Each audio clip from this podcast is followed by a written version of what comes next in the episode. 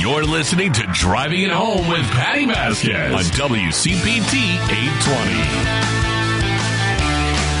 I'm sure I pushed some button. I'm sure I pushed some button and lost my driving it home uh, theme song. I don't have it. I don't see it. I don't. gone. I didn't. It's gone. Hi, Tim Hogan. Hi. Let's just jump right into it. Who needs a theme song when you're in a studio? Hi. Hey. Uh, we haven't had a chance to catch up on the air since we did this amazing been a bit. mayoral forum, yeah, at the Morningstar Auditorium. So you and uh, and Jay and Matt and the engineering team, Lady B, Tori, so many people, Santita and Joan. I mean, like a, a, a crew of felt like 100s Mm-hmm. You had uh, uh, wranglers for the candidates. Um, you, uh, you guys had supplied food for everyone, which was great food, by the way. I very much enjoyed that. Who did we get our food from, by the way? Do you know? It was really good. You don't have to tell me. Uh, it's okay. Um, what? So it's a secret. so- it's not a secret. It's just escaping me right now. It was a lovely format, and I and and since well, let's talk about the form the uh, the forum first. Well, we pause for a second and say also you were a part of all of the people that you just named. Oh, did thank a you. phenomenal job. I was happy Incredible to work. stand. Thank you. I was happy to stand up there, and, and uh, I had a my resting bee face in full force because I. Um, but then I was watching. I'm like, I've got to come up with a resting bee face that isn't so like my eyebrow was raised like the Oh, entire yeah. time. Well, you're was- inquisitive. You're inquiring about yeah. I sound, I look suspicious. I was like, really? Is that your like every facial expression Yeah. looked like that? I need like, but I don't want to kind of lightly smile because then it, it'll look like a smirk. Mm-hmm. So it's sort of that fine line of waiting for an answer. Jones got it down. Santita, you know, all of it. Um, but what an amazing event! Mm-hmm. Yeah. How do you feel? How do you feel? We got we can half I, out. I think it was good. I, I think we did this in a way that watching what I feel like is a forum every single night in the Chicago mayoral debate. I, I honestly don't know how these candidates are doing it. You know. God bless that they are doing them, uh, but they are they are multiples uh, a day and and in a week. Um, what I liked about our format, and I was thinking about this, is there are debates that happen. You are a large TV broadcast station. You have a lot of, you know, viewership. You have a lot of control over the format, and they all do it in a really boring way. Right. And so the goal, I think, for us was we're going to do this debate, but we want to have the debate actually advance the conversation. Yes. That is the primary goal. Where are we in this mayoral uh, race? Where's the conversation? And how do we move the ball forward? And the way that you don't do that, which I'm not going to name names, so many forums do is okay, I'm going to ask one question, transit. One, two, three, four, five, six, seven, eight, nine. Give your Right. answer. It, the can, the questions that we did were tailored to the candidates. So, what were they saying in the news? What was something that reporters were asking them about that we didn't feel that they were answering, that they needed to be pushed on mm-hmm. in a variety of different ways? And I think that's one part of it. And I think the second part of it is to not have the phenomenon of dueling press conferences during a debate, because that is so boring. It gets you no new information. You have to open it up for rebuttal. Yeah. You have to open it up for rebuttal. So that if you, someone mentions your name, you can't say, "Oh, we're moving on, moving on." With the, what what is the other person's answer to that Right. charge? And that's important. And I actually think, um, in particular, watching Mayor Lightfoot use that uh, format was interesting because yeah, everyone is taking shots at the mayor, taking shots at each other too. But uh, she was able to say, "Oh, I want my thirty seconds," over and over and over again. Right. And, and I think she took good advantage of it. But that is that is I think critical to the part of the conversation is not just leveling attacks, but if you're going to level an attack, all right, what's the pushback on that? Exactly. And Oh, what's the that's so pushback on that pushback? Because otherwise, it's not a con- it's not a conversation. I thought I, I agree with you completely, and I know some people were, you know, when we uh, do lightning rounds. Oh, I want to talk about that. Oh Okay. Go ahead. yeah, go no, no, ahead. no. But okay, let me. So the lightning rounds. I mean, you know, folks are like, oh, you know, I saw someone tweet or write, oh God, with these questions about who would I. But I think that that's how you get some gems too, Yes. right? Yes, it is. The point of those questions is you are probably not going to determine who you're going to vote for on who this candidate would vote for. Mm-hmm. As someone who has prepared on the other side of these debates for years and years, it is the moment when you are the most exposed Right. because they are the most unique questions that are not purely political. It is a moment for you to demonstrate your human capacity a lot of times.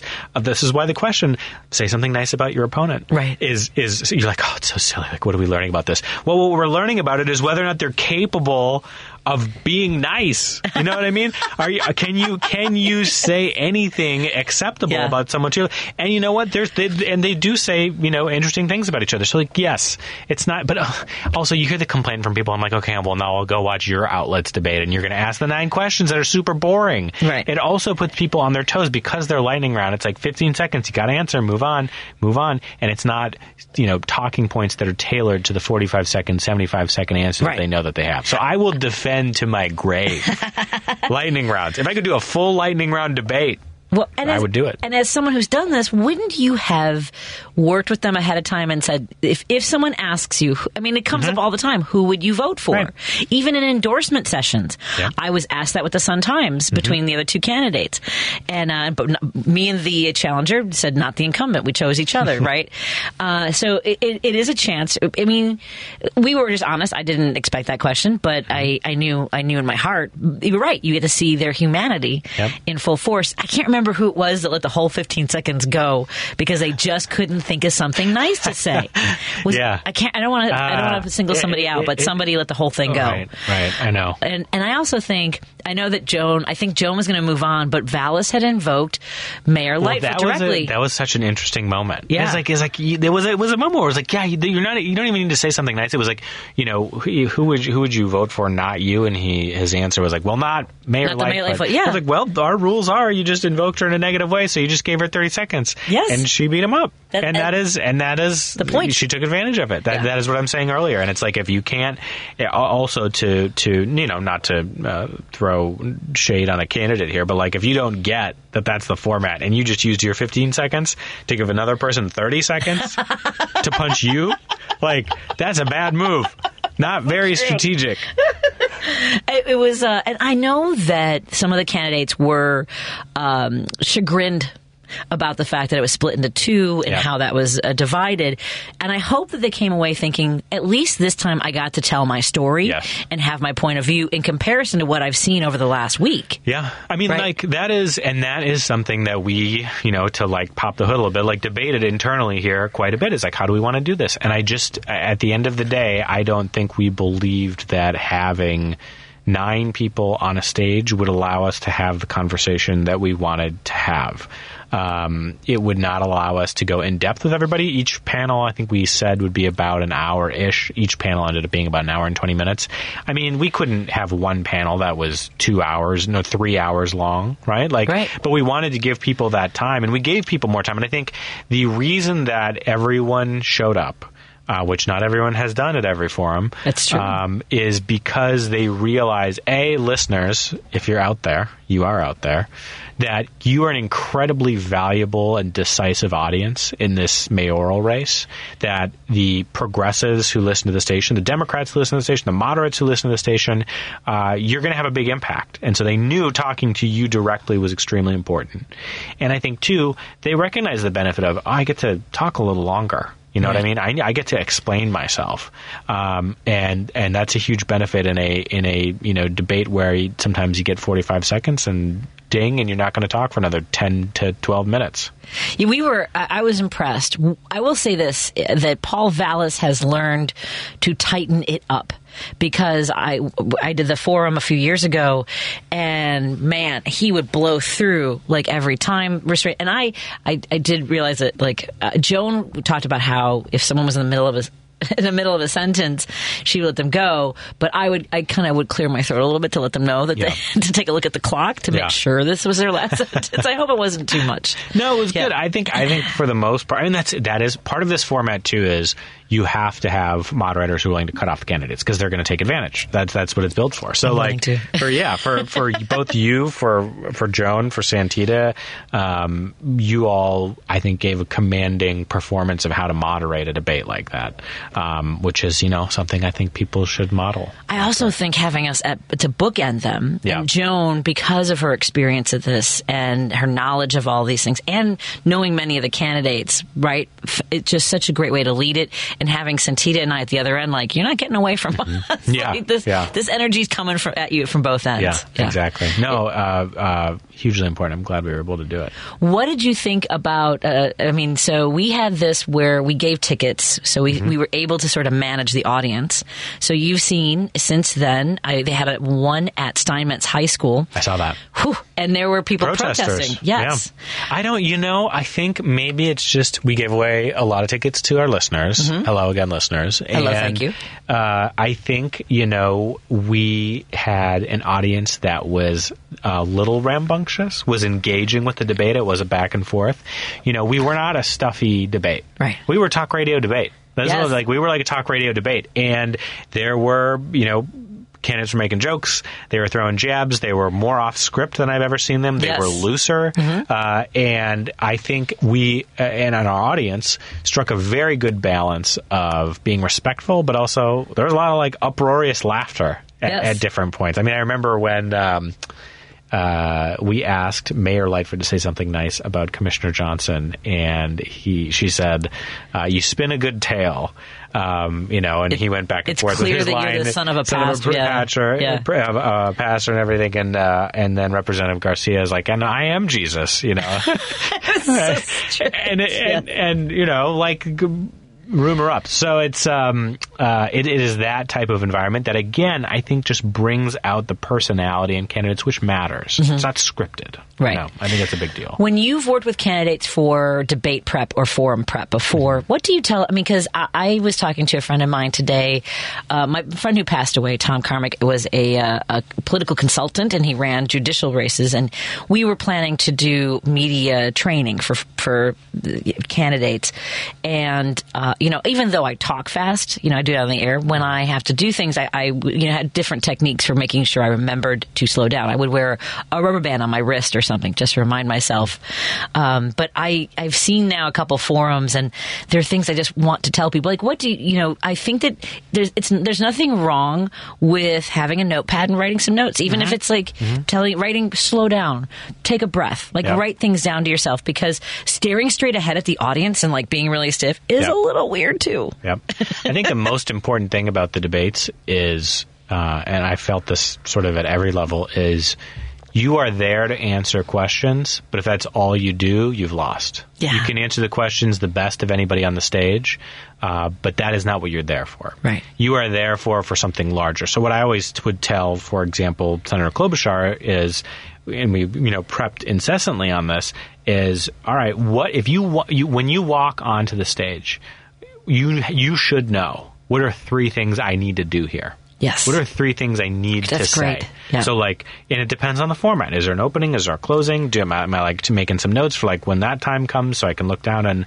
remind myself? Or is there a headline I want to make? I mean, that's the other thing about all of these all of these debates, right? Is at a certain point when you've gotten through the seventeenth one, you know, you get the Chicago Sun Times, Chicago Tribune headlines that's like fiery debate uh, you know, at fiery debate, candidates fight each other, and it's like, well, okay. So I'll read this recap. I guess there's a couple quotes here and there. Sure. Someone answered a question on transit. Someone answered a question on, you know, development or whatever. And it's just, it's it's routine. And so the question that candidates, I like the the number one thing I would tell I tell candidates is, you know, what do you want to get out of this? If you're able to write the headline, how would you write it, and how do you get there? Right.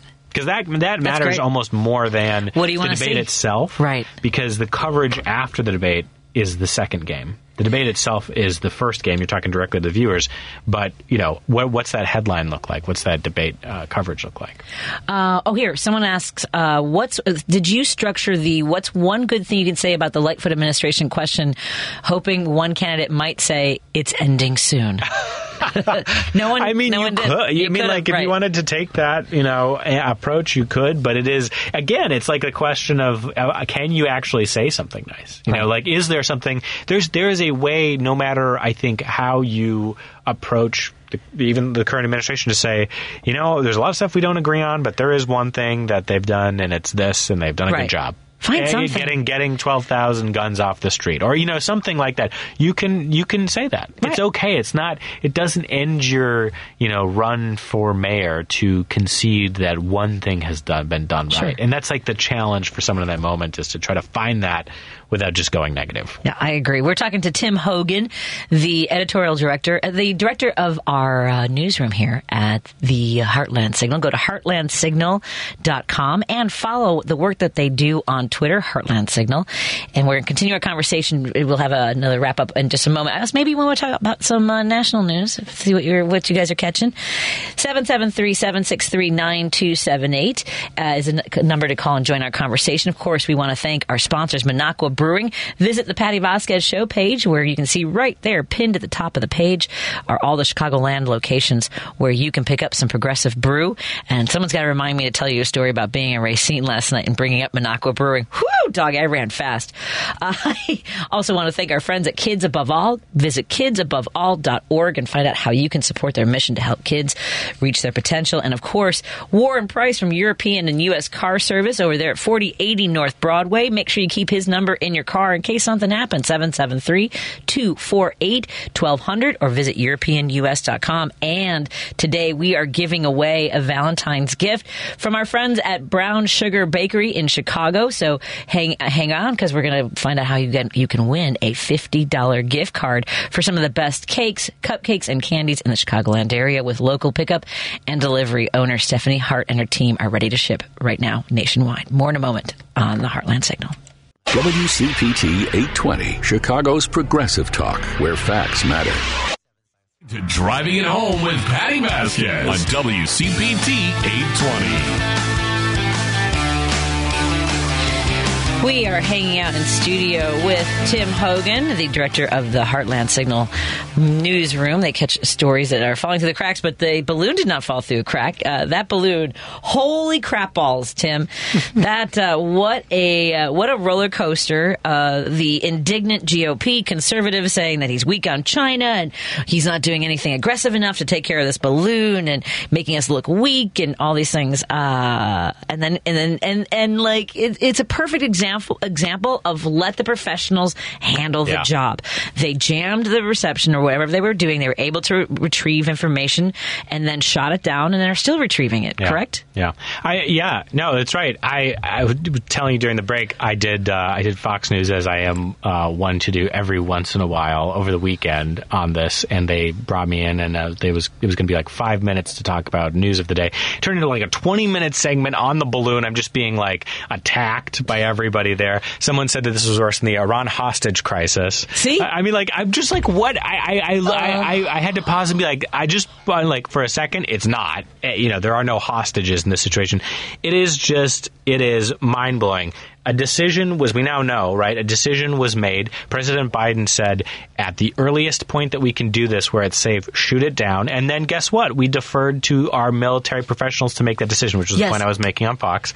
They made the determination early on that this was not a military threat, that it was not a threat to our civilian aircraft, that it was not doing enhanced uh, surveillance to the degree that we couldn't protect ourselves. And so they didn't shoot it down like Don Jr. suggested uh, because they didn't want to spread debris all over the place and maybe kill a bunch of civilians. But Jesse Watters on Fox News was like, well, maybe that should happen because if your house gets crushed by the balloon, you'll be famous. You can make a bunch of money. You had James Comer, Congressman Comer, the head of the House Oversight Committee, saying, well, we should shoot it down because we don't know. There might be bioweapons in it. That's the point. You don't know. And if there are bioweapons, why would you shoot it down? So I just, I, I, I, I have lost my mind on this story over the week because it is the, the on Fox they literally were like, but people can turn to the sky and see it, and don't you think that people are going to be focused on this? What does this say? What are the political fallout?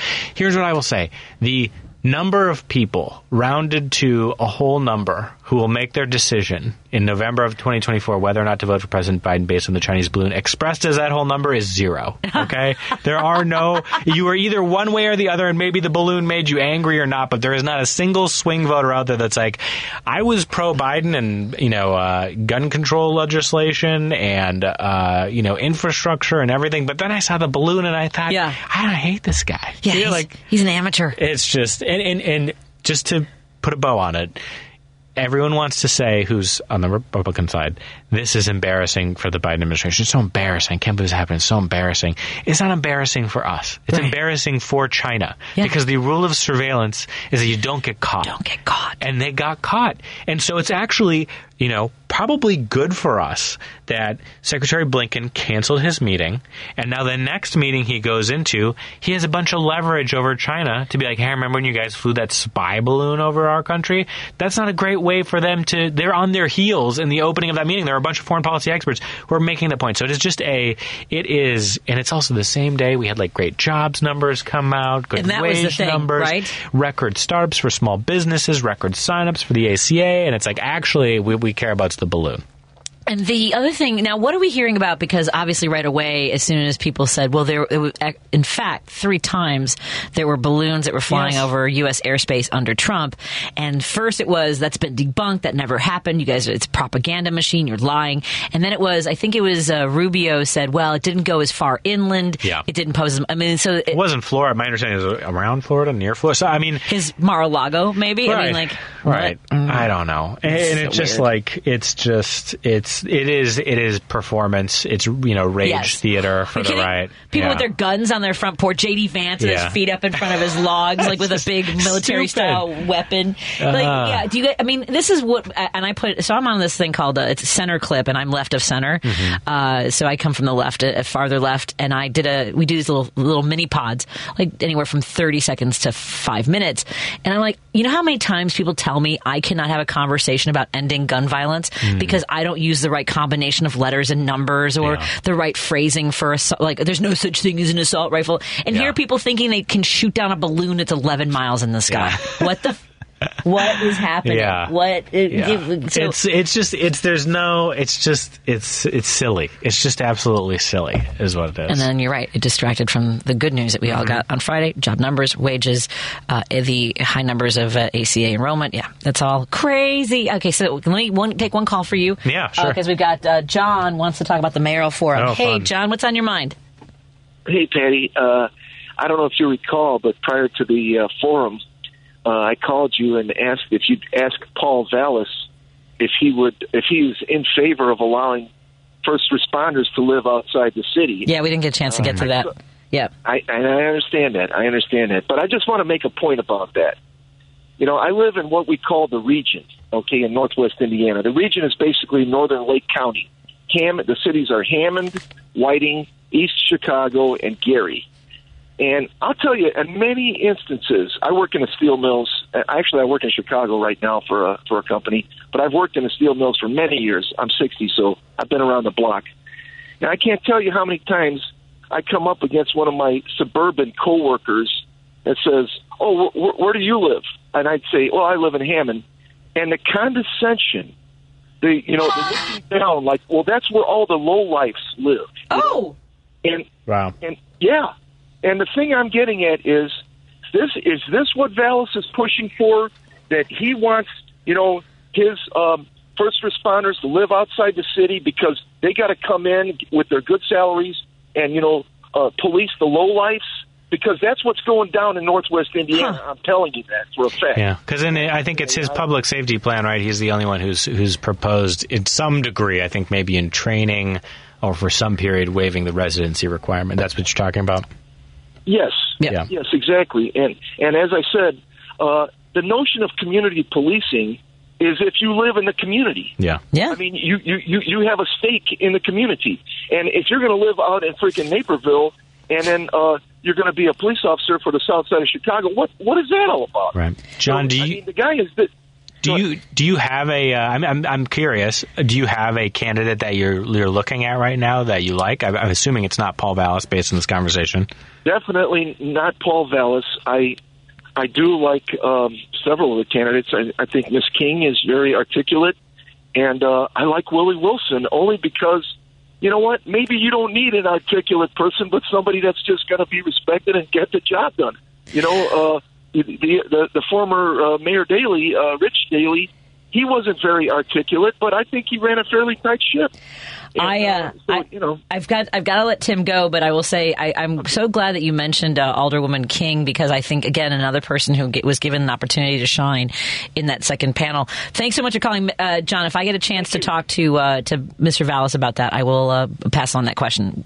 I promise. Thanks. Thanks, Absolutely. Yeah, I wrote it down on a post it and everything. Thanks so much, John. I did. Thank you. Uh, I, we've got to we've got to run because Tim. I promised him I would keep him for half an hour and then and then let him go.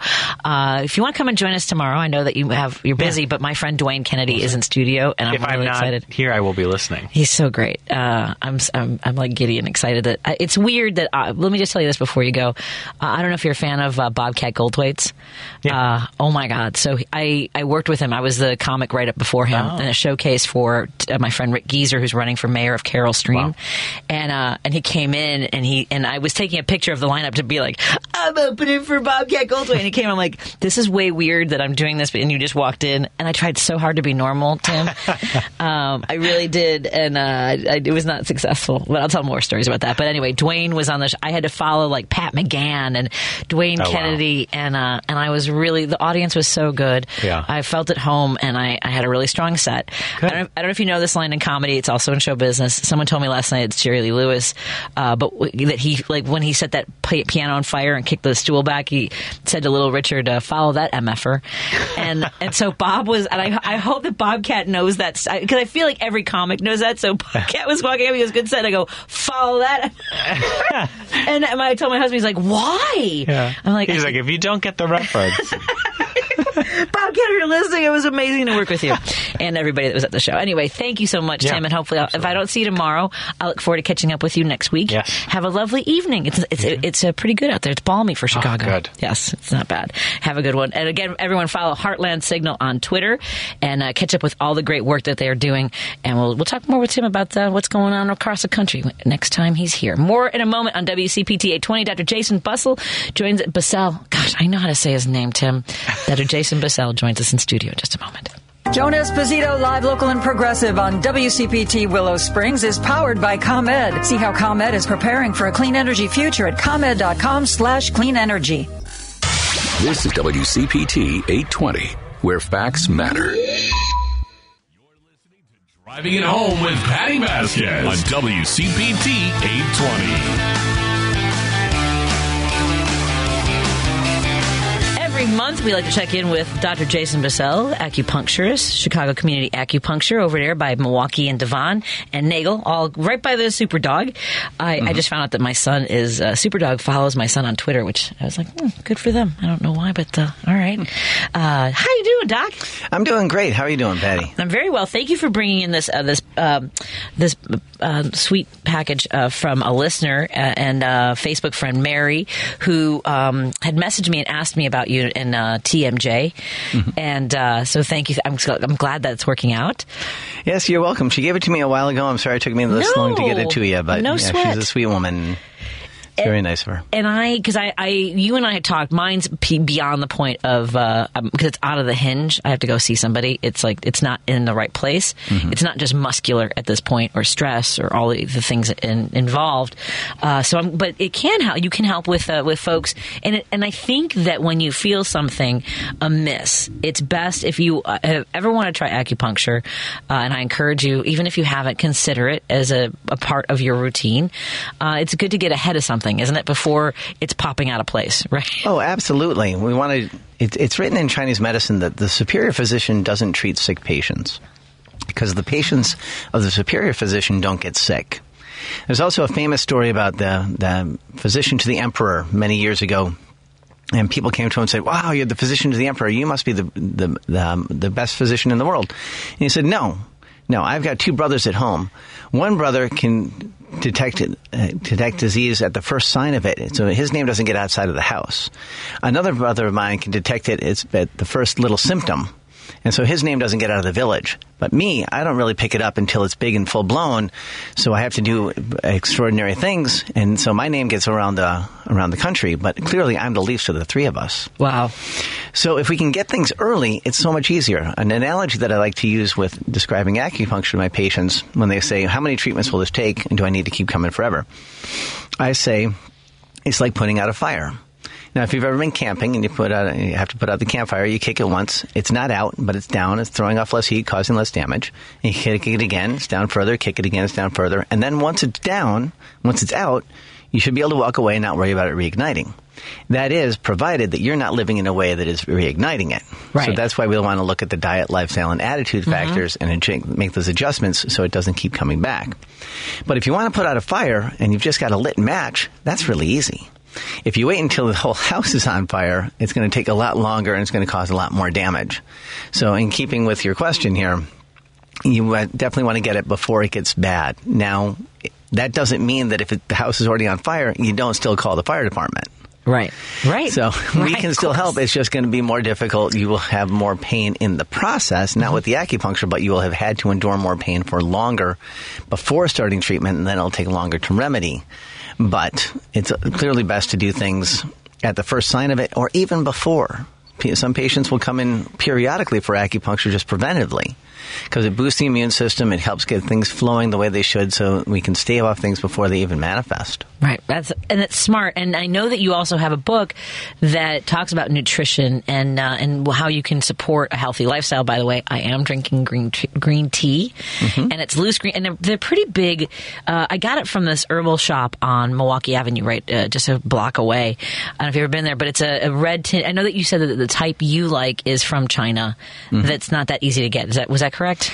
As far as I know, my offices are the only places in the city that you can get it. And next time I will bring you a tin. Mm-hmm. What's it is- called? It is called Fujoy Jasmine Silver Pearls. It is the best jasmine green tea in the world. Okay, jasmine green tea. Uh, I don't know the rest of what you said, but I, I believe you. Uh, so I've been trying. I've been trying to have green tea. I have. I think I've on day eight of, of routinely having it. Like I would have it once in a while, but I'm having a, a cup of green tea every single day. Uh, not having any more hard liquors um, because I rely on that sometimes for stress and anxiety. So I'm, you know, a glass of wine here and there, things like that. Um, Everything's sugar- fine in moderation. Yes, and uh, sugars. I'm eliminating as much of that. Like I'll have a little bit of ricotta cheese with uh, some, cho- a couple chocolate chips and blueberries and walnuts for dessert at night. So I'm, I'm working on it because I've seen some pictures of myself and I'm like, whoa, that was a long pandemic. Well, good for you. Thank you. It's, Yeah. it's baby steps. We Yes. We didn't get out of shape overnight. We're not going to get back overnight. So we don't want to do anything drastic Right. Mm-hmm. because that doesn't last. Small changes over time have the biggest effect. Yes, I, I agree with that. I'm also trying to do more protein. Uh, I know that you talk a lot about you know the the Chinese diet, and what what are some of the foundations of the Chinese diet? That I mean, we think about you know uh, fish and rice and and uh, vegetables, right? Yes. Yeah, the Okinawan diet is uh, Japanese diet. Uh, well, the Okinawan diet. They have the greatest longevity of any population in the world. And they have a lot of cooked vegetables, a lot of pickled vegetables, and a lot of fish. Okay. But the Asian diet, which is the title of my book, The Asian Diet Simple Secrets for Eating Right, Losing Weight, and Being Well, available at Amazon and all local retailers. Ding. Um, I need a bell. I Yeah. had one. I thought I had one. Okay. uh, but that is the main principles are mostly vegetables, mostly cooked, a wide variety of them, simple grains. Um, whole grains are better except for white rice. White rice is better than brown. A little bit of meat, all different types. Red meat is not worse than white meat. Um, but as much as possible, we want it to be organic, both the vegetables and the meat. But if it has to be one or the other, the meat is more important to be organic. Uh, avoiding artificial, avoiding dairy, and avoiding. Uh, that, that's it, actually. So, the, and balance and moderation. Those are the overarching principles of it. Everything is fine in moderation, as we talked about your ricotta cheese. Anything out of moderation can get us into trouble. Yes, uh, standing in my pantry just eating potato chips out of the bag at 11:30 at night was not uh, the best habit. To uh, I don't know what would happen. I would be like try to go to sleep. I'd start getting anxious, and I just wanted salt. Um, so that's what I would do sometimes. And so I'm like just trying to uh, get back in balance. And I and I know that right. And walking more, uh, things like that. And hopefully I'll start working out more. Uh, I, uh, I I know. So are you? Uh, when do you? How do you chart your training for doing Iron the Ironman uh, co- competitions that you participate in? Well, I don't really follow a formalized program. I probably should. I, last time I decided a month before that I was probably in good enough shape to pull this off. And I, I did finish it and didn't do as well as I would have liked, but um, usually they recommend a six month training program. And I really shouldn't extol this too much because there's nothing balanced or moderate about an Ironman. I am personally proud that I was able to do it, and I'm going to do it again. But I can't recommend this for people. I don't even recommend a single marathon for people because it's too much, too much of one thing. Yeah, I- running all the time. I don't get it. I don't get the and the the cost that it com- seems to mm-hmm. come at too. Go ahead. Yes, and the Ironman is even much more expensive. No, not only Oh. the. I mean, no. I have like friends. There's they tell me stories about chafing and how they have to go to the bathroom and like toenails and like all kinds of things that I'm like, wow, it's a lot. yeah, and that's a, generally a four to six hour event, but the Ironman is generally a 12 to 16 hour event. I did not know that. Yeah. What is wrong with you? Lots. yeah, we, we don't have time for all of that. So I don't recommend that people do it. But I am I am proud that, that I should be. have. But getting back to what you were talking about, standing in your pantry at eleven thirty at night, I wanted to share with our listeners a, a tip that I have that I give a lot of my patients for the late night snackers or just the, the evening snackers after dinner. Mm-hmm. Something you should do if you're listening here and you want to stop that snacking after dinner when you think, okay, I've had enough to eat, I should mm-hmm. be done, go brush your teeth. Yeah, that's a good idea. It works on two levels. Mm-hmm. One, it we psychologically associate brushing our teeth with decommissioning our mouth for the night. Mm-hmm. It's just kind of the closing ceremony for the mouth for the night. Secondly, nothing will taste good once Right. you have that paste film in your mouth. I do you know people that brush their teeth when they first get up in the morning and then have breakfast. There are people out there that do this, Doc. I just want you to know. I don't know how or why, but they do. But also uh, now that you say it's the uh, closing ceremonies, now I have to play music when I brush my teeth. I'll play the the Olympic closing ceremonies music, like some swooping music as they as they take the torch and move it on to the next Olympic. Uh, but yes, I uh, I agree. That's a good idea. I will I will I will strive to do that as well. And I'm trying to just, make some changes. By the way, want to add to my list of uh, the beverages that I'm having. Uh, I had I had got a bottle of uh, sake last week, which was phenomenal. Sake it to me. There you go. Do you do you uh, partake in sake once in a while? I have quit drinking. Oh, that's right. I forgot you told I me that. I cut it Yes. out completely about 15 months ago. But like I say, for most people, everything is fine in moderation. There's growing evidence base that even a little bit of alcohol does increase your cancer risk.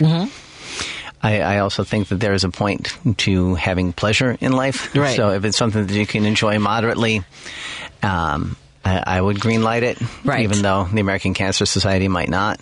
Well, and I, I, I'm one of those people that whenever they have those stories on people who've lived to be 103 years old, I'm like, please tell me it was by eating hot dogs and drinking vodka every day. And it never is. It's never, it's never that. But some people, some people do. Uh, some people live the hel- their healthiest lives. I remember, so my dad, uh, f- to be fair, he passed away at 68 from uh, uh, small cell lung cancer and uh, and various things secondary to that. But uh, his best friend my dad smoked four packs of non-filtered camels a day since he was about 12 years well he started smoking when he was 12 you know and you start having diminishing returns obviously. You know your brain seeks it out more. At some point your lungs actually feel better with the cigarette smoke than just breathing normally. And uh, and so it was a, it was a horrible addiction. But when he was about f- his best friend uh, Desi O'Neill was a firefighter and a big guy in good shape playing racquetball. My dad didn't like go out. Like he would go fishing you know things like that. And Desi would always give my dad a hard time about how hard he drank and how much he smoked. And uh, and Desi had a heart attack at 45, and my dad gave him a hard time for years. Uh, hey, Mister Big Guy, with your health uh, your health kick over there. So it de- sometimes it just depends, right? Oh, yeah, absolutely. Right. You're just playing Genetics, the percentages. Yeah, yeah. You, you're, uh, anything can happen to anyone. A lot of people that never smoked get lung cancer. A lot of people that smoke their whole life don't get lung cancer. Mm-hmm. But you, if you're playing the percentages, you want to do all you can to minimize your risk while still enjoying your life. Yeah. I mean, look, my dad, uh, he just, he didn't seem to have a regret about smoking. You know what he said when he, when they diagnosed him? He said, uh, you know what I wish? I wish I had roller skated more when I was younger. Like that was his wish. Like that he just he was a uh, he was in roller derbies uh, as a kid, and he came in third in the state of Illinois and stuff like that. So yeah, I mean it just depends. Um, some people you know have regret about how they've treated themselves, and so to avoid that, be I think it's mindfulness too. Don't you think? As we being in the pantry is mindless eating at eleven thirty at night. I'm like I'm just going to do this now, right? I- And, and unless you you know take a step back and go, what is drawing me to this, or how can I prevent it? Like brushing my teeth. That's all mindfulness, isn't it? Yeah, and also being aware that what you are putting in your body is going to turn into your body. Mm-hmm. Do you want to be a pile of potato chips? with with processed oil and, and and excess sodium, or do you want to be a beautiful palace made up of vegetables and fruits and Mm-hmm. whole grains? I, I think about that because you said that, that you what you eat are the building blocks of who you are. So I've been thinking about that. I've taken that to heart over the last few weeks. Uh, do you ever go to? Um, you must go to Amitabul on. Uh, you're not far away from the Korean vegan restaurant right here on Milwaukee Avenue. I was there last month. Yeah, Yeah. it's fantastic. I'm, amazing? I'm I'm generally not that enthusiastic about veganism, Uh-huh. But they do a great job there. A meal once in a while it's vegan. Mm-hmm. Yeah. That, so I, that's another, th- well, that's a story, a, a conversation for another time as far as like the health a- aspects of it and the spiritual for a lot of people. They want to move away from it. And I've been struggling with it because, um, I don't know. I just, okay, let me tell you a quick story. I was, when Griffin was little, and I have to ask you how you dealt with it. Um, I maybe had uh, took a little liberty with the truth in telling Griffin where our hamburgers come from and think our steaks. And uh, we were on the playground, and Griffin came running up. It was five, and he goes, "Mommy, mommy, tell Henry that that's not true." His parents, Henry's parents, had uh, had him watch a documentary on how cows were slaughtered at the age of five. Right. That's indoctrination. Yes, right. And like how they shocked them and like put them down the chute and all this stuff. And, and Griffin was like, "Mommy, tell them how it really happens." The problem was my version wasn't better. Uh, it was that the you know the uh, rancher would go around and when cows expired, when they'd come to the end of their lives and tipped over, the, the cow the rancher would go and retrieve them. So not a great story, but I didn't. How did how do you did you did you have a balance with like how did you teach your kids like this is a part of our lives and and uh, because you know when you one minute you're doing you know the bok bok bok and the next thing you're like yeah and enjoy your chicken for dinner Yes, we do really take comfort in our removal from our food source that we don't have to see the carcasses, we don't have to see them as, as full bodies, we don't have to see the heads on. Mm-hmm. But this is a, a topic that comes up with a lot of my patients, especially the vegetarian patients who have got the ethical reasons for, Yes. for wanting to avoid meat. And what I will tell them is that carrots have feelings too. I, I think the carrot has got a, a life source, life spirit, and it's trying to stay alive. And it would much rather stay in the ground and live to a ripe old age rather than being pulled out and diced into your salad. So it's not possible to do no harm and eat. Something has to die for us to eat. I will I will go with that something has to die for us to eat I don't know about the carrot wants to live too but I will I'll go with you on this journey Yeah, it, it will grow. It will do what it can to try Right. and stay alive. It will Right. avoid To danger survive. Yeah, and they're they're doing some experiments here. They're showing it does release stress hormones when it's stressed, when it's being attacked, when it's being cut. what Yeah. Okay. Yeah. All plants do. they scream like not like the lobsters Not that we can hear. not the lobsters are screaming that's actually their shell and the pressure in their butt yes. So um, there Yes. was a, this is I- so I did not know this and I heard this story about missionaries that had gone to Tibet and they were trying to convert the the monks there, saying that you shouldn't eat the uh, you shouldn't eat the yaks, you should eat the fish, which that was the the, the food of Jesus. And they said, well, why should we kill? 40 souls to feed us for a meal when we could kill a yak and just have one soul. And so this kind of diminishing impact here. And of course, you'd be thankful for everything that you have to sacrifice. You should be thankful for that life of that cow or that chicken or that carrot.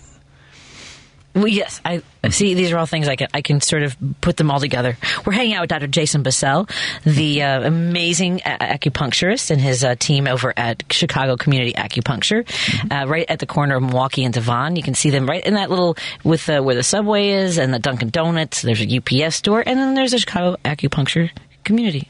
Chicago Community Acupuncture, right there, in the, across from the Walgreens. Let's take a break here and uh, and find out what else the doc wants to talk about on WCPT 820 Heartland Signal. We'll be back in a moment because we're driving it home till seven.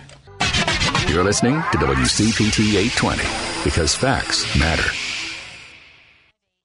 You're listening to Driving It Home with Patty Vasquez on WCPT 820. We are in studio with Dr. Jason Bassell, Chicago Community Acupuncture, and uh, we, we, we were talking a little bit about how I've uh, I'm trying to improve um, my lifestyle and make and be mindful. That's what I'm trying to do. If I eat something, am I just doing it for the sake of anxiety or whatever else? And, and it, I didn't necessarily make New Year's resolutions, but I, it kind of I'm hoping to sustain this. So w- we were talking about New Year's resolutions, obviously last time. First of all, you got we fulfilled one of your resolutions from uh, 2022, which was to do an open mic, albeit a virtual one. But I was glad that we could at least check that box a little bit.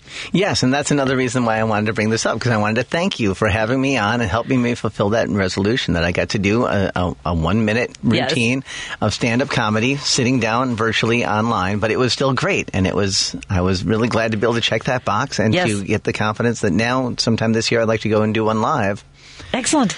and maybe more than one, but probably wouldn't be that excited about it if it hadn't been for your hmm. Facilitating. So you did. you. First of all, you did really well. Secondly, we've changed the way we do that. We don't like we let you finish that last joke. Like, there's a way to give a comic a light. I just thought it was funny that Steve Goody Mm-hmm. was like, eh, "You're done." I was like, "Oh my god, wait, what?" Wait. so we don't. We're we're not that uh, brutal about it because if you went to an open mic, um, I, actually, I, I don't. I don't go to open mics that often. They make me a little bit anxious. Be- not bec- why you would think. Uh, not because comics are bad or whatever. It's actually on me because I struggle with, sometimes with writing new material, and I, I remember comics would tease me for I like I kind of need the circumstances to be right. Once I got to a certain point in my career, uh, my friend Annabella Val just said this last week to me about going to bar comedy cl- clubs and shows and things like that. She said, "I am so tired of trying to convince people that I'm funny," and we've just gotten to a point in our career where like it just hurts. But um, but I do I, I have been watching a lot. I've been going to check out more young comics or newer comics. I shouldn't say young because comedy is not age centric. I, you know, sure TikTok is popular, but comedy has no age to it. It, do, it simply does not. Uh, it's just, I mean, neither does music, right? And I saw that you do that too. You were at, uh, where were you? Com- Uncommon ground, yeah. Uncommon Ground, Did an open mic yeah. there as well. Sounded great. Oh, thank you. Excellent. Yeah, that's awesome. Uh, so my pleasure. And we do have that comedy show tonight, by the way, folks, at uh, at nine o'clock central. We have the Chicago, we have the uh, virtual comedy show. Go to virtualcomedyshow.com. And how, what did you? Th- it's kind of a fun little community, isn't it? It was, yes. I was very glad to, to find out about it. I had no idea. Yeah. And I'm glad you're promoting it here. Everybody check it out in a couple hours. It's very cool. So, what were your new New Year's resolutions for twenty three? My New Year's resolution was to do a stand up, Yes. uh, an in person one Okay, great, now, and Hmm. uh, to beat my time at the Ironman. excellent. I want to do that again. And uh, a couple of continuing education things for my Oh. acupuncture because I specialize in cancer and there's some some topics that I want to get deeper into. Okay. so that's boring stuff here. That's all right. But, that's great. But uh, talking about the New Year's resolution here, I, I wanted to point out that when I go to the gym, January is always a little bit crowd, more crowded, and these folks are dropping off now. Sure. And it's a very common thing. People are very enthused the first, second week of January, and then they lose their enthusiasm and they give up. You don't just have to do this in January. If you fall off the boat in January, you can get back on the boat in February. There's no time like the present. You don't have to wait until next year. So I'd like to encourage everybody if there's something you want to do to improve yourself, to improve your life, do it today. Yes. If it doesn't work out today, there's always tomorrow. But don't just keep putting it off because Mm-hmm. time is passing. Well, and you always see these things where someone says they lost a certain amount of weight. And, and there's a, a friend of mine, uh, I can't remember which friend, but uh, I saw them post on Facebook that they, same thing I'm kind of trying to do, which is eliminating alcohol, or limiting alcohol, limiting sugar, walking more. And they're like, I've lost, uh, you know, 20 pounds in six weeks. And everyone is different, by the way. But to see somebody who has uh, struggled with their weight, feeling good about themselves is also great. Find whatever way it is that makes you feel accountable. Not accountable because it sounds so severe, but makes you feel like you're making that progress, whatever that is. But you know, put it, trying on your old jeans, see where you are. Uh, I'm still feeling resistance on my size eights. So that's where I am. But that's where I, that's my goal is back to my size eight jeans, whatever that is. Yeah, and Yeah. It, it may take a while, Yeah. but steady progress. You mean like we were talking about during the break? We don't get out of shape overnight. We're not going to get back overnight, and people Mm. Right. have got these unrealistic expectations. Ten years of bad eating, I'm going to undo that in a month of detox. It- It's not going to happen, and even if you do drop all that weight, it's not going to stay off. Right. That's not the way to do it. Slow and steady wins the race. Well, and I did, and I know that these fad diets are not great. And and I so I did the South Beach diet when I decided to lose all the baby weight from the boys, and and it worked. I lost about thirty eight pounds, back in uh, 2009, 2010. Uh, the thing was that my cholesterol went through the ceiling. The thing it did do, and I that it taught me that I'm capable of being aware of what I'm eating, being you know thoughtful about how I plan my meals, and I just need to come back to that, and, and just in a more healthy way.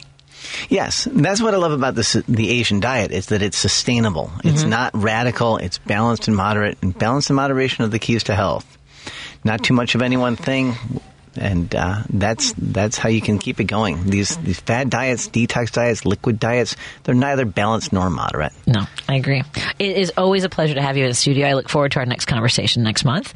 It's a mm-hmm. short month, so I, what is that's going to be? February 27th will be our next. You're probably wondering how I know that. It's because I have my last Sunday of the month comedy shows at the mm-hmm. Laugh Factory. You're always welcome as my guest, by the way, Doc, if you want to come out for a night with a date night or whatever. Oh, thank you. Seven o'clock on the last Sundays. So would love to have you. All right, thanks a lot, Patty. Absolutely. Uh, have a great rest of your uh, rest of your evening, and uh, we'll talk again soon. More after this. Scott Stantis will join us. Lady B, should I? I don't know if I sent anything for Clean Feed, but uh, he'll be joining us as well. And the conversation continues on WCPT 820 Heartland Signal. This is Patty Vasquez, and I'm honored to be the keynote speaker at the legendary Truman Dinner hosted by the Kane County Dems. The dinner is Sunday, February 26th, at a brand new, larger venue this year, the Q Center at 1405 North 5th Avenue. Chicago's Progressive Talk, WCPT 820, where facts matter. Listening to Driving It Home with Patty Vasquez on WCPT 820.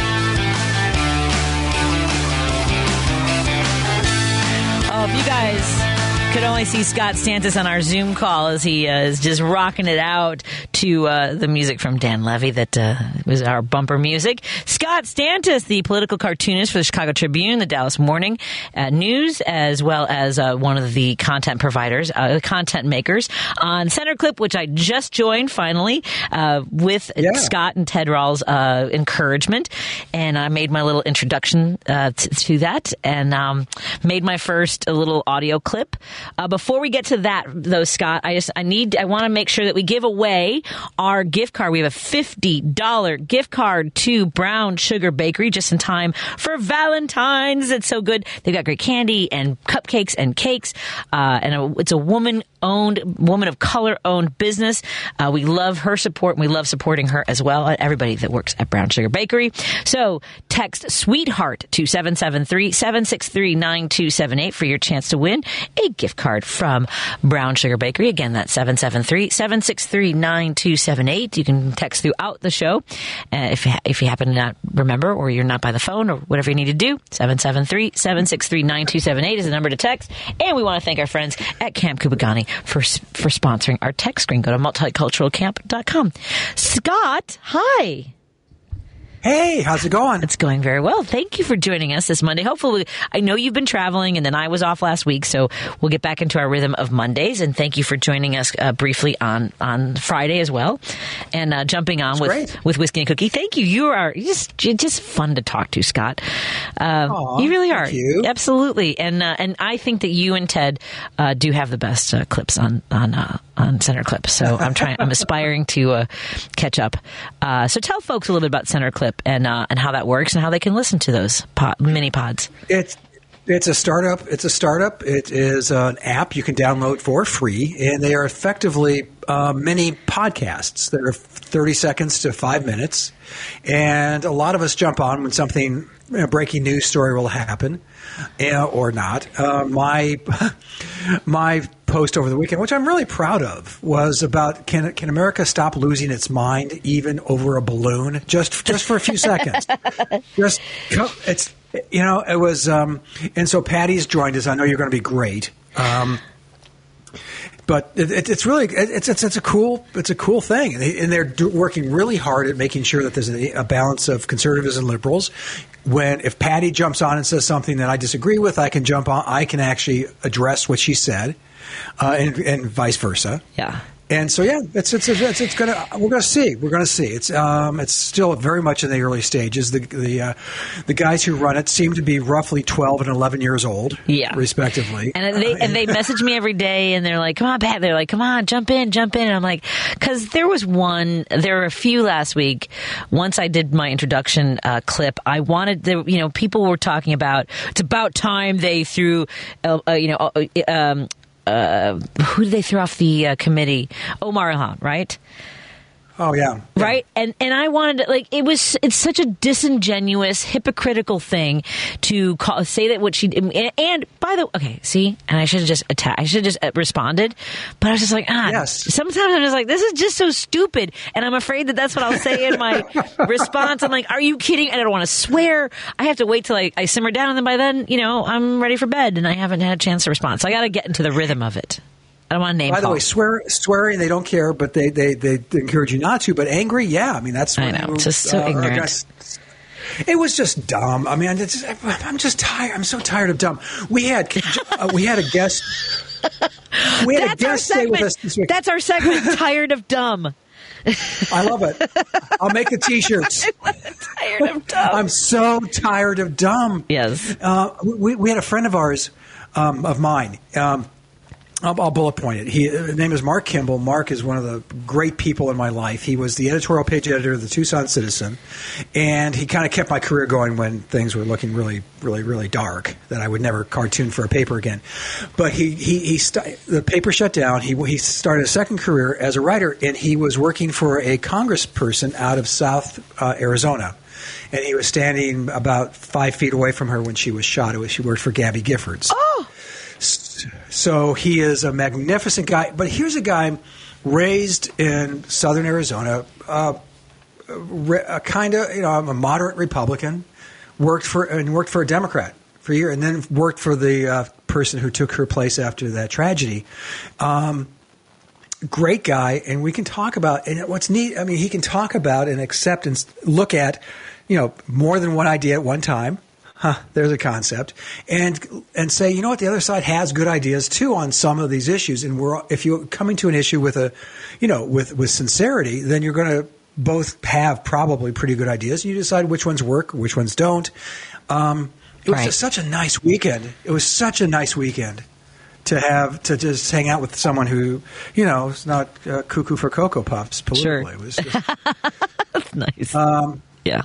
uh, no, and it was it really was, and he's just a special guy, and it was it was great, and um, that was a that was a horrible day. Uh, Yeah. We kind of lost touch with each other, and he had always he's one of these guys. I hate to say this out loud and in public, but I'll say it because you know what the hell. Uh, but he he loves to go to the Indianapolis 500 Okay. You know, the- why, why is that bad to say out loud in the public? because I don't. Oh, it's okay. I- I Both things care. are okay. No, but for years he would say, "Come on and join me." I ha-. He always buys ten tickets and says, you know, tries to encourage people to come and join him. Um, and for years I said, "No, I don't. I don't want to." Uh, hey, no, I've got, you know, Mark, I got stuff going on. But after the um, the attack on Congressman on Congresswoman Giff, uh, Giffords, I I thought life is short. You don't know what's going to happen. Sure. So we went. Still didn't enjoy it. Just want to be clear. Are Um, you? I, I, I've been to things where I walk around and go, "Really? This is everyone makes a big deal out of this." Okay, yeah, it's Oh my God, the stands are packed. Everyone, you can bring anything. Think about this, Patty. You can bring anything you want into the stands. right. Hope, So there are coolers. so, so Janine had these drunken rednecks sitting right behind her, dropping chicken bones into her hair. And trying to light a cigarette, which I, I wish I. Oh my gosh. And so I came this close. I mean, uh, centimeters within catching my wife's hair on fire. oh dear. And, Wow. and at the same time, you're wearing three pairs of ear protection here, and you can still hear. Does it smell like burnt rubber and everything? And I've never been to a, a, a Smelled like cigarettes race. and chicken. Smelled See, now there's upscale version of that of with music at like Ravinia. I, I've been and I really like going to the. Uh, I like. I, I, I'm so grateful for my friends who've invited me before, and I I prefer going into the venue where you can sit down and have a proper seat and everything. But man, do people like bringing their entire dining room to Ravinia and like and just lay out tables. You see people with these like fancy wagons that turn into dining tables and candelabras. I saw candelabras one time. Like, Oh, yeah. oh my god! It's so it's like a fancy Indy Indy 500 like every you know few days in in Highland Park. It's crazy. It's and people can do the same thing. They can bring whatever they want.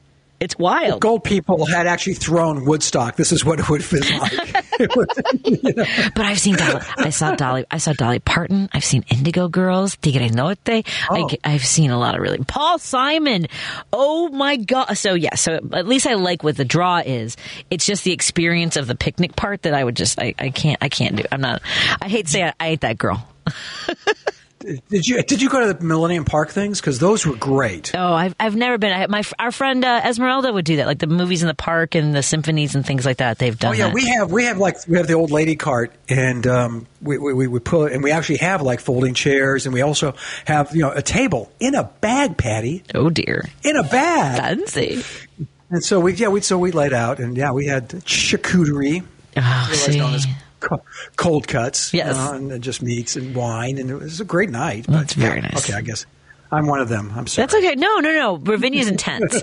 Ravinia is very, very intense. I, like I said, are you are you allowed to put like little? I remember. I guess they had to outlaw it at Ravinia, which is like putting stakes in the ground and putting like a rope barrier around your area. Oh my God, no! I saw that. Though. No, I, I, I've only been to Ravinia once, and this is how stupid your friend Scott is. Just, just to, just to, if, as if you need any illustrations other than my politics.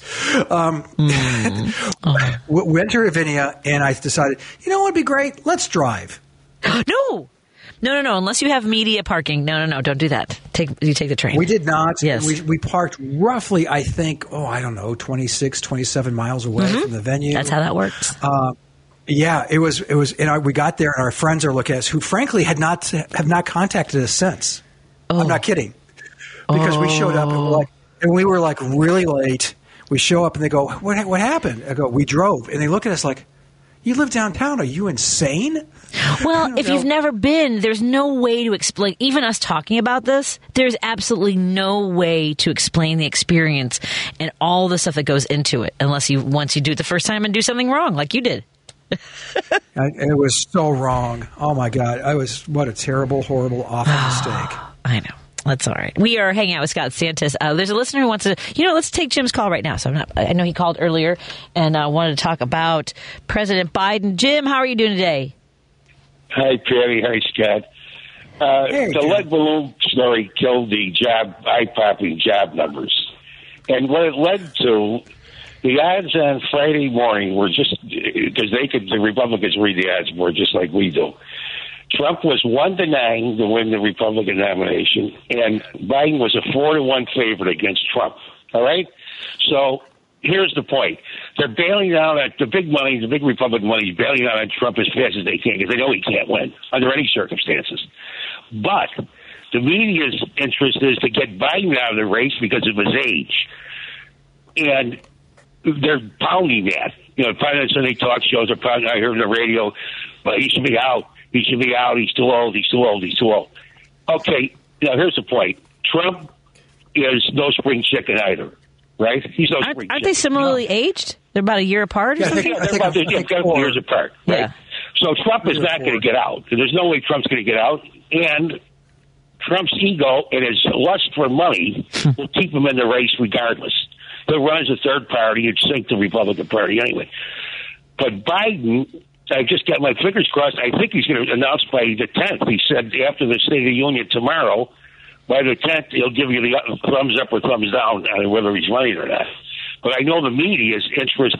They know that they're not going to make a lot of money in that election uh, because there won't there won't be a lot of uh, eyes and ears on it, when especially if it's a sure thing.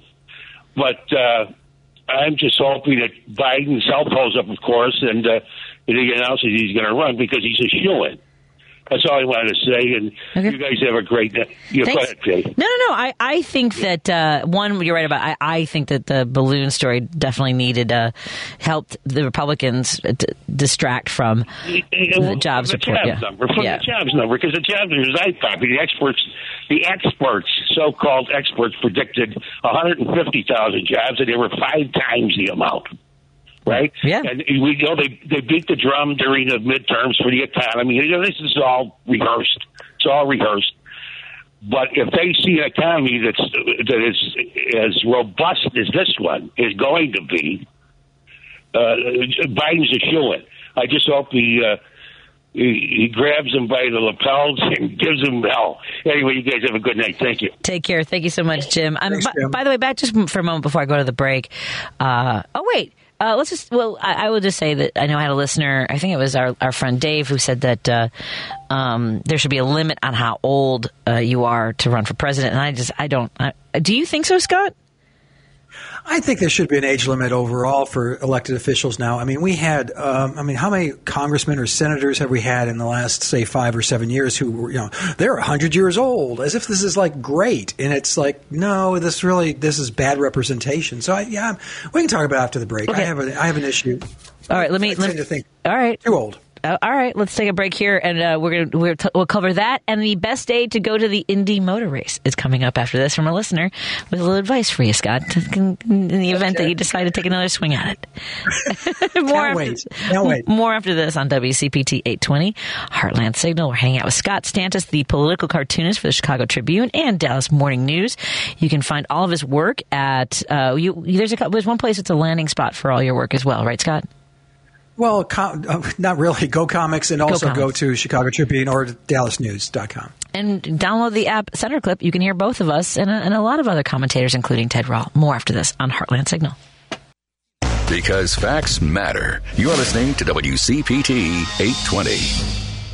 Hi, this is Kirk Bangstad from the Minocqua Brewing Company, and I sell Choice Hard Seltzer, an all natural grapefruit flavored booze that you can enjoy for only 100 calories a can. A percentage of the proceeds of every can of Choice Hard Seltzer you buy goes to reproductive rights organizations in the Chicagoland area. Enjoy a light, refreshing hard seltzer this summer and support reproductive freedom at the same time. Now available at Dino's Cardinal Liquors in Gurnee, Illinois, and Sugar Beet Food Co-op in Oak Park, as well as in Chicago at Jarvis Square Tavern, Rogers Park, and Garfield's Beverage Express. Patty Vasquez is taking your calls now at 773-763-9278. Driving it home with Patty Vasquez now on WCPT 820. We are hanging out on the air with Scott Stantis. I want to remind folks to make sure you text Sweetheart to 773-763-9278 for your chance to win a $50 gift card from our friends at Brown Sugar Bakery. Thank you to our friends. Uh, they can ship nationwide. Their team is ready to go to send cupcakes or candies or cakes.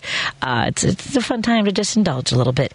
Uh, Scott joins me on the air, and Scott was talking about uh, a friend of his who absolutely loves the Indy 500, and uh, Scott finally decided to uh, oblige and, and join him at this friend's beloved event. And uh, it was just not quite what it was. What he it was all he had hoped it would be, which was he did not enjoy it.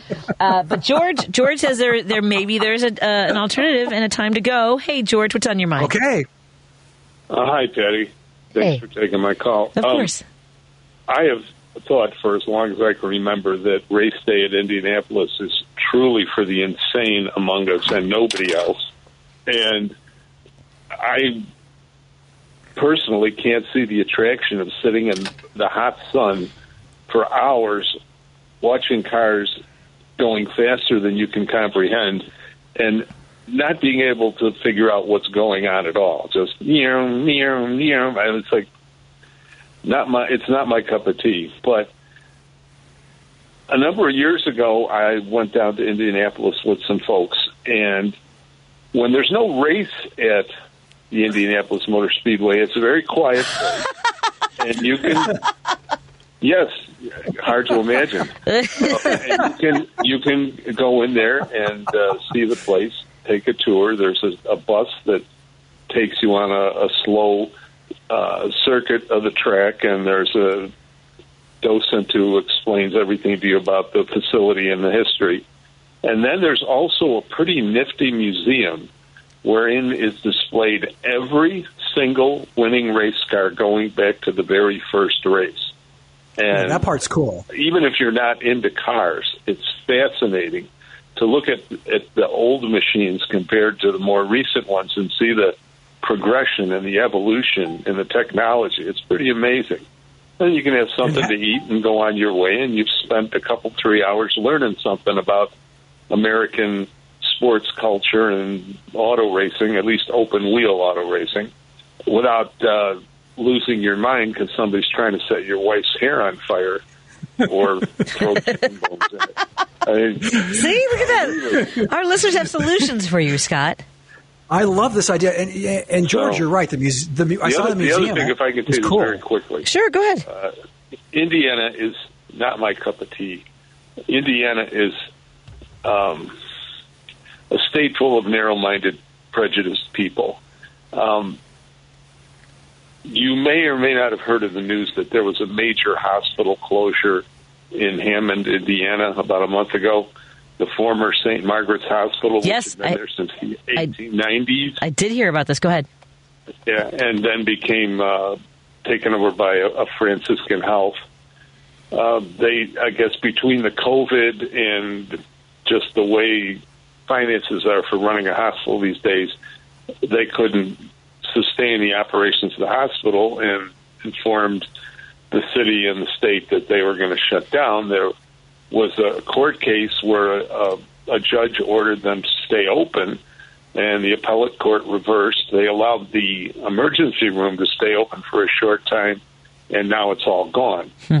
Um, now, one of my cousins, who is a supervisory nurse at a major teaching hospital, told me that Indiana makes Chicago area healthcare people crazy because in the entire state of Indiana, between Indianapolis and Lake and Porter counties, there is no level one trauma center. The closest level one trauma center to Northwest Indiana is in Indianapolis. So, what is not commonly known is that ambulances from Northwest Indiana are often heading up the Skyway and the Dan and or the Dan Ryan or whatever route they choose to get to University of uh, Chicago Hospital Level One trauma. And what that means from time to time is that they have to go on bypass because, uh, in addition to the shootings and stabbings and fires and whatever from the south side, they're getting people from Indiana. So a lot of the um, level one incidents that require that kind of care have to make the long trip all the way out to Oak Lawn to the Christ Hospital emergency room, which is not around the corner. And people often die on the way because it's too far.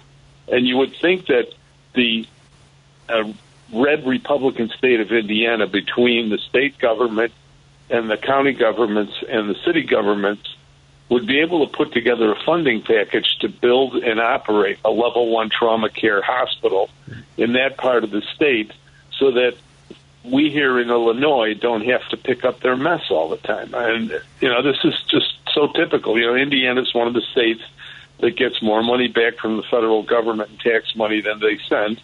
And we here in Illinois are one of the states that send more than we get back.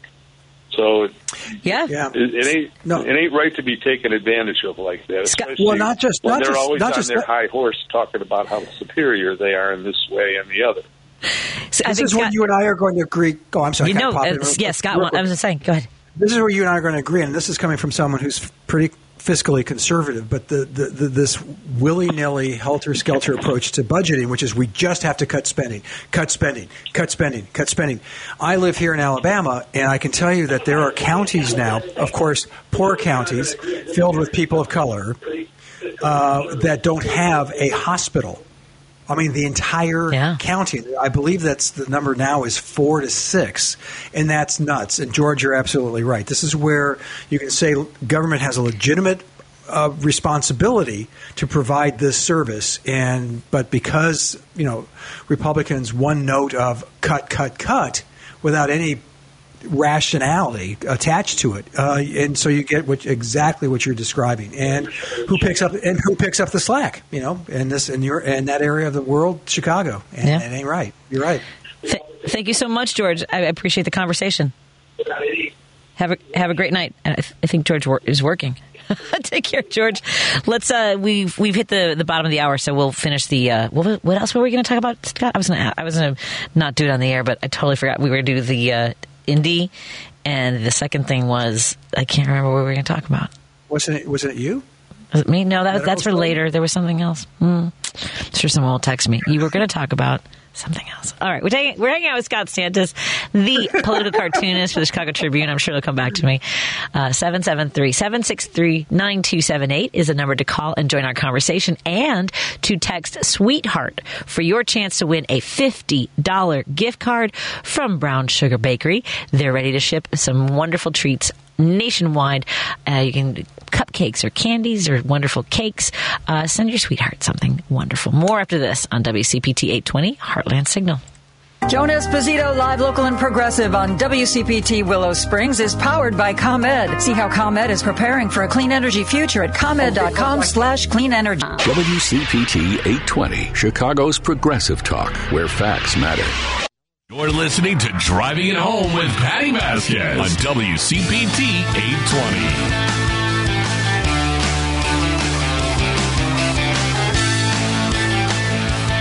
Maybe because I'm getting older, I forgot what it was I wanted to talk about when we came back. so we wanted to talk about the uh, age of uh, of le- electeds. And a few weeks ago, I think it was Dave uh, said that Dave from Hoffman Estate said that we should limit it at 70. And I don't know. I mean, that's that's the tricky part, right? What is the the limit? Because everyone is different as they as we age. Uh, some people become are, are vigorous and and still learning and still able to uh, you know with critical thought and, contrib- and contribute significantly and uh, and without any signs of slowing down, except for maybe physically and um, you know an appearance and things like that, or or maybe stumbling around for a word here or two, forgetting what you were going to talk about during a segment. but uh, but I, I mean, I just I don't know. I mean, I I would I would I would err towards eighty. I think.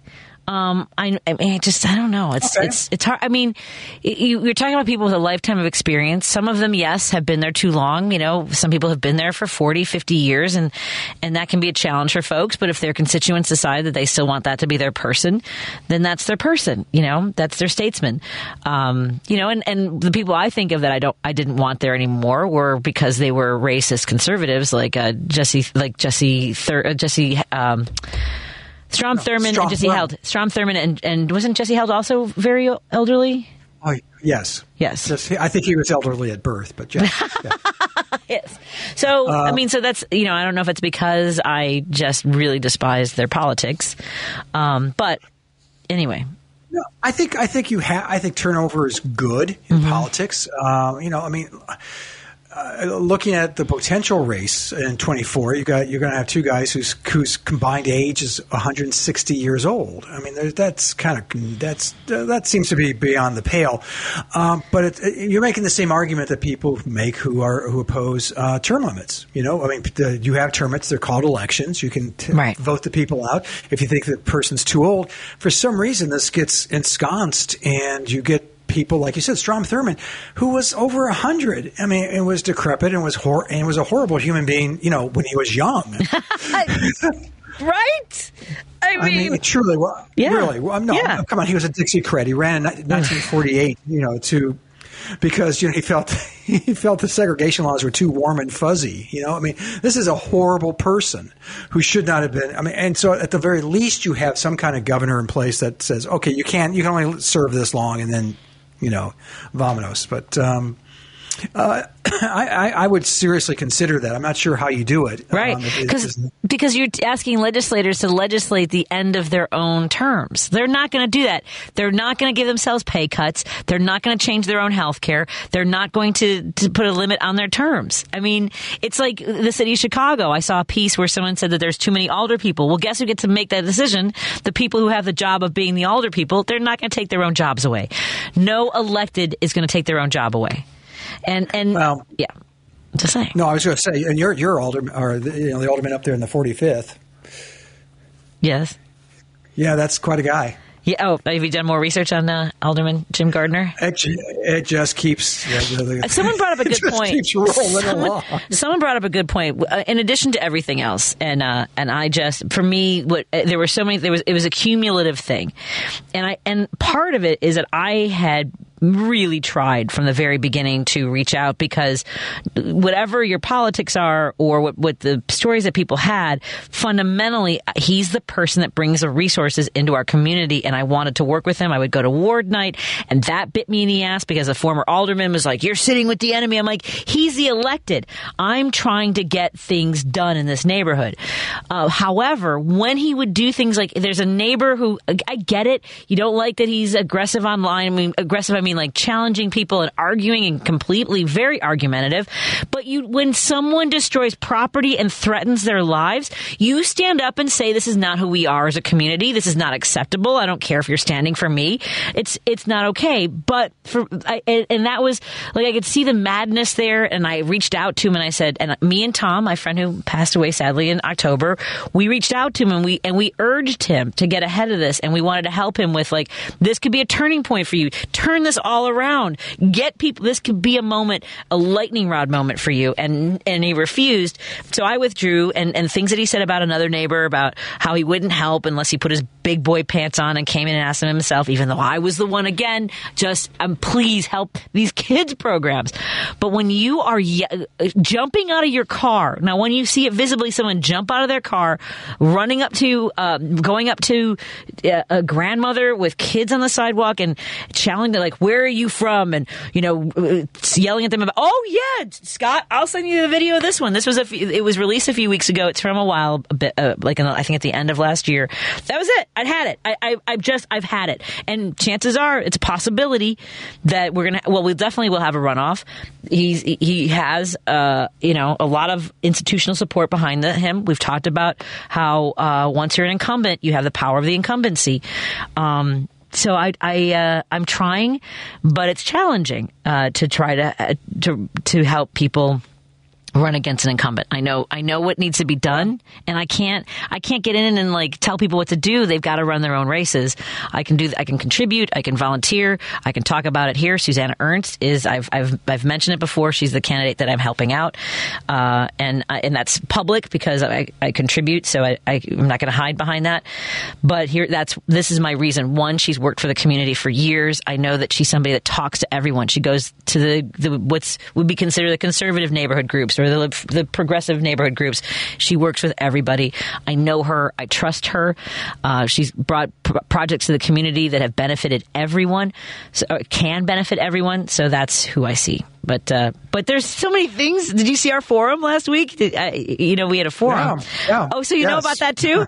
I mean, the aldermanic one. The uh, when, oh no no no. Oh yeah. So someone they the question was who would you vote for if you didn't vote for yourself? And uh, James Suh, also candidate, said uh, the one that's not under investigation for by the FBI. and it was like boom, mic drop. And uh, yeah, and then there were hecklers. Um, there was a heckler who maybe was escorted by a fed up Latina in the back of the room who was like, "We're not doing I know, that." I love this story. I just love this story. I really, I, I, I love you so much, but I love you more for that story. I just, it's just like it's, nobody it's, moved. It's. Okay, so I was telling this yesterday. I don't know if you know me, know this about me, Scott, and listeners. Uh, I can't let something go if I feel it's wrong. I am, uh, and so nobody moved. This guy's like right in the middle, I'm, and I was me and Jerry right next to him, and and God bless Jerry because Jerry had a flash of what it's like to be my husband. Uh, you know, like there's that moment where you have to make a decision where you're like, I think she's got it. I'll watch her drink. You know what I mean? Like, uh, I and I know. Look, folks, I know, and people message me, please be careful and things like that. I get that, but I clearly made a choice. If it was going to be dangerous, then I had already made that choice. It was worth it. I had already, because there were kids right in front of me between the ages of like maybe five and 12, and he was screaming. I don't know if he, maybe he would have, but nobody else had made that choice to say, we would like to be safe, we would like to be civil, and you need to get out. That's it. I mean, I'd already made that choice. I, I, I waited a few seconds. I'm not someone who's big. I don't, I, I break easily. but, I mean, not emotionally. But, um, but yeah, I, I had already made that choice, folks. So, uh, nobody else moved. And by the way, I want to point out to my neighbors, there were cops and firefighters in that room and nobody else got up. N- oh, sorry. Just saying. So finish the story for those of you unfamiliar with it. You stood up, got in this guy's face, and told him to leave. Yeah, I said, I got, I go, I get it. We're done here. Uh, we're done. Got it. Um, and that's that was it. And and like the look on his face, like it was like the teacher had just told him to sit down. Like I, I did feel a little bit weird about the look that he gave me. But but the other thing was I felt like he was waiting for someone to throw him out because he started like I, it looked as though he was like surely someone's going to throw me out, and I was the same way. I'm like really nobody nobody's to and, Jer- and Jerry says, to be fair, he says he also had a drink in his hand. So maybe that's why the bar was open and everyone's like, ah, someone will, someone will take care of this guy. So, it was, and then the, uh, the Block Club Chicago reported that security escorted him out. And like, I wasn't going to make a big deal. I know. I wasn't Oh. gonna, no, no, but I wasn't going to make a big deal out of it. But when I saw it on Twitter, I was like, oh, hold up a second. So I, I corrected the story and, and Ariel from Block Club uh, thanked me for the correction. Um, cause Oh, yeah. good. Yeah, so that's that's how that went down. But please, folks, um, he, wasn't even yelling while Gardiner was speaking, uh, and if that was his intention to disrupt that, he was disrupting the entire thing. Another candidate was trying to complete their answer to a question. Justin Kaufmann did a great job of adding time back. Uh, security apparently only comes in if some because they're in the lobby. They stay in the lobby, um, and I just yeah, and I just think it Which makes no sense. Zero but, sense. But so ahead of time, and, and Merrill Miller from the Jefferson Park Sunday Market said that going forward, when we do these events again, they'll have volunteers who are tasked with going to get security. Right. But the, for me, going to get security would actually mean going past that guy. So it didn't matter. Right. It was like something has to be done. He was in the door right next to me. So yeah. Okay, none of that makes sense, by the way. You know that, right? I mean, none of the security thing.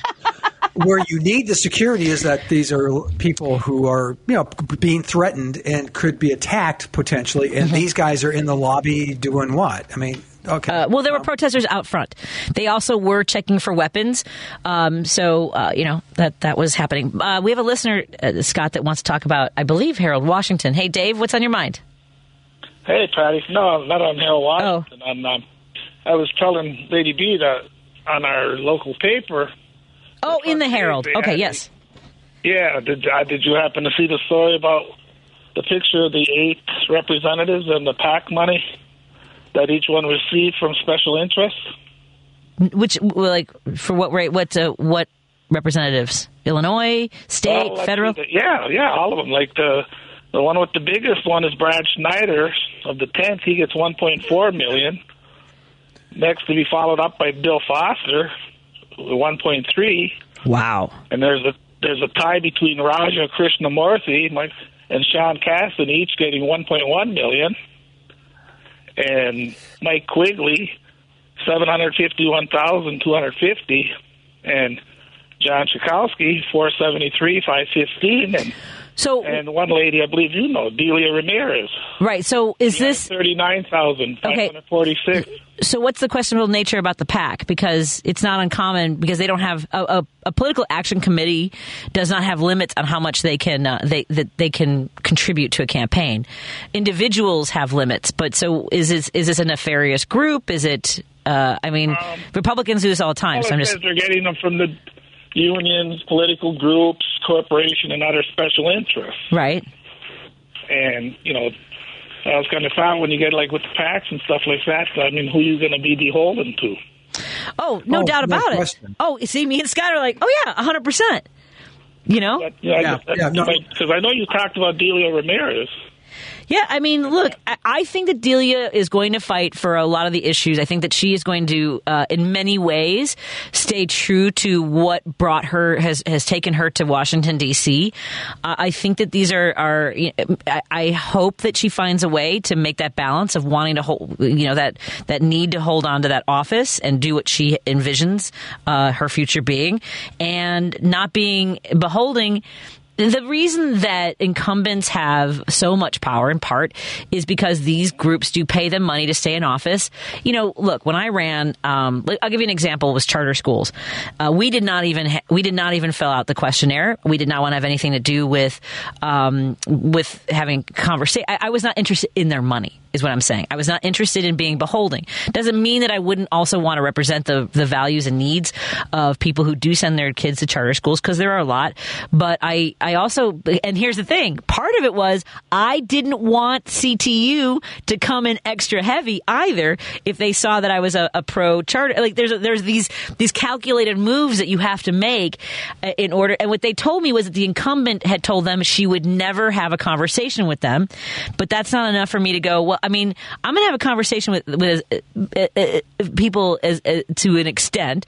I know there was somebody, um, even before the, the pandemic, there was an anti-vax group that wanted to talk to me about vaccination injuries. And I'm like, I'm not going to get involved in this conversation.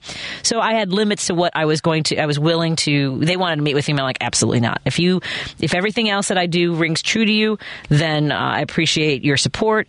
Uh, if not, that's about as far as I can take this. So I, I can't speak for every elected. I, I, and again, we'll never, we won't know because I'm not in office, but I, I know that there are people that have to make choices. Uh, I know, like, for example, there's uh, Robert Martwick, who's the senator of my area.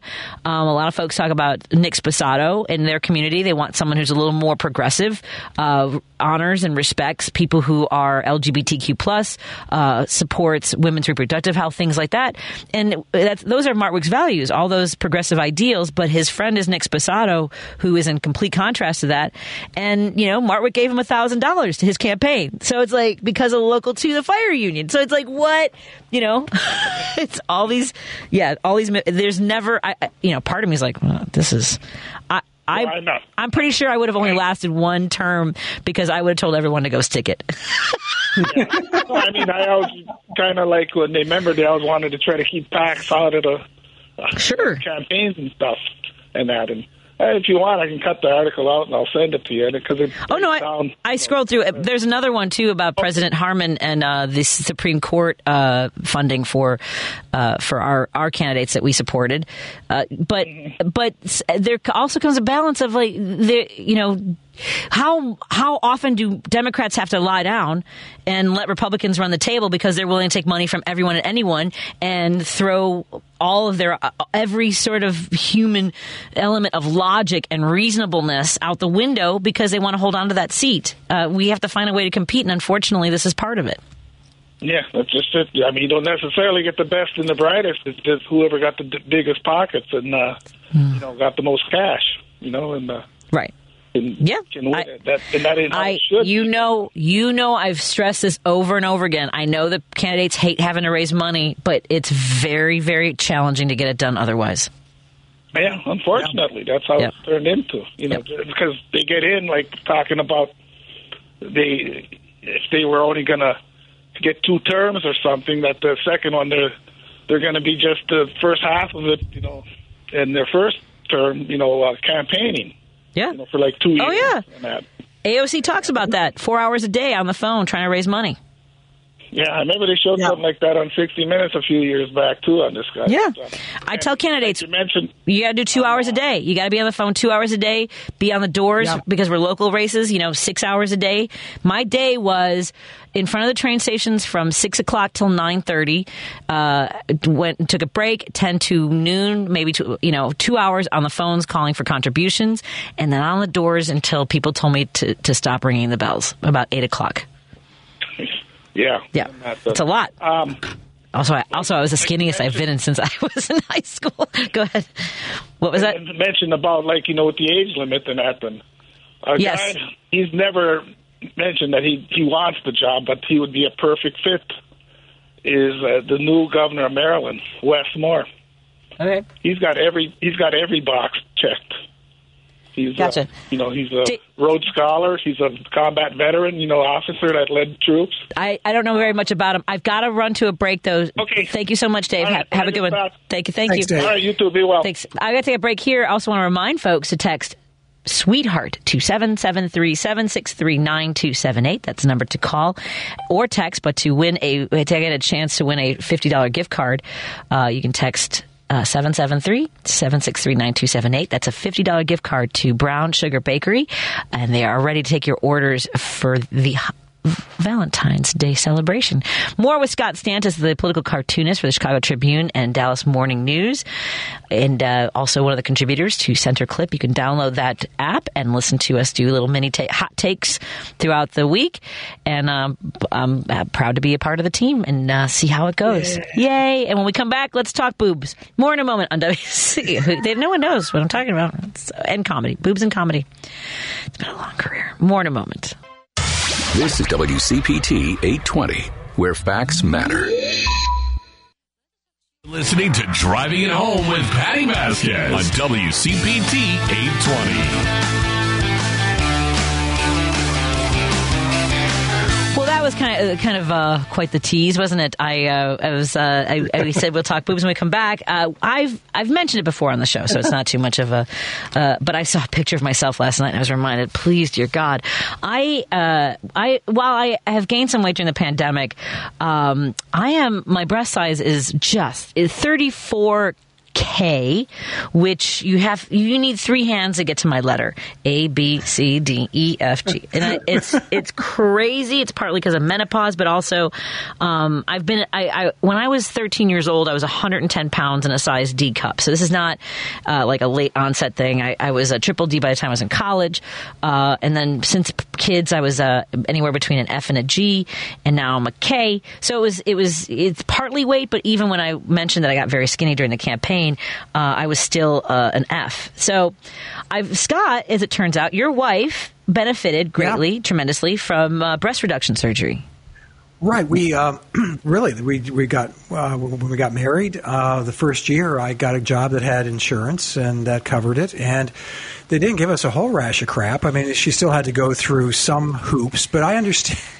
You and I have been talking about this for years because the, the crap you have to deal with is beyond the pale. I mean, it's just crazy. Yeah, last year it was the amount they they contended. Aetna contended that the amount they were going to remove would not would not have a positive impact on my life which and it was basically like 600 cc's uh, for me and because the doctor said he, he would take me down to a, a B cup and he's like I can't go I mean like he goes essentially if I do more than that I think it was it a thousand I can't remember but he said uh, it would essentially be a double mastectomy and and like it, I would it would be ridiculous to take more and they shouldn't be determining how much so I switched insurance companies. So we got yeah. hold on we got a uh, we got our uh, our response the denial for the surgery and it, it said the, the doctor did not document whether he had recommended that I use a better bra. and or yeah. What?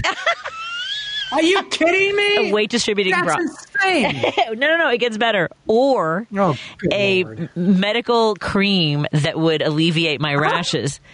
I don't have rashes. I have indentations in my shoulders, uh, and so they so lotions and bra. Like, hey, uh, do you try? Uh, maybe you want to try something with uh, maybe an underwire or something. I don't know. Maybe something with a little elastic on it.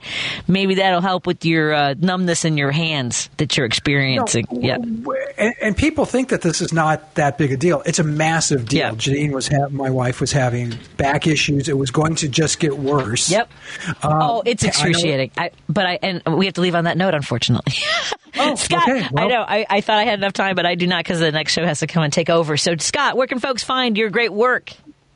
Go to gocomics.com slash Scott Stantis to see my national work. Go to gocomics.com slash Prickly City to see my comic strip. You can go to chicagotribune.com and go to the opinion section and see my uh, gar- uh, Chicago cartoons. You can go to Dallas News and see the Dallas-centric cartoons I do for them. And go to Center Clip and see Patty and I. Excellent, Scott. I'll talk to you next week. Well, hopefully, whiskey and a cookie. We'll talk about that later. Good night, everybody. Devil's Advocates next. Thank you, Lady B. Have a great evening.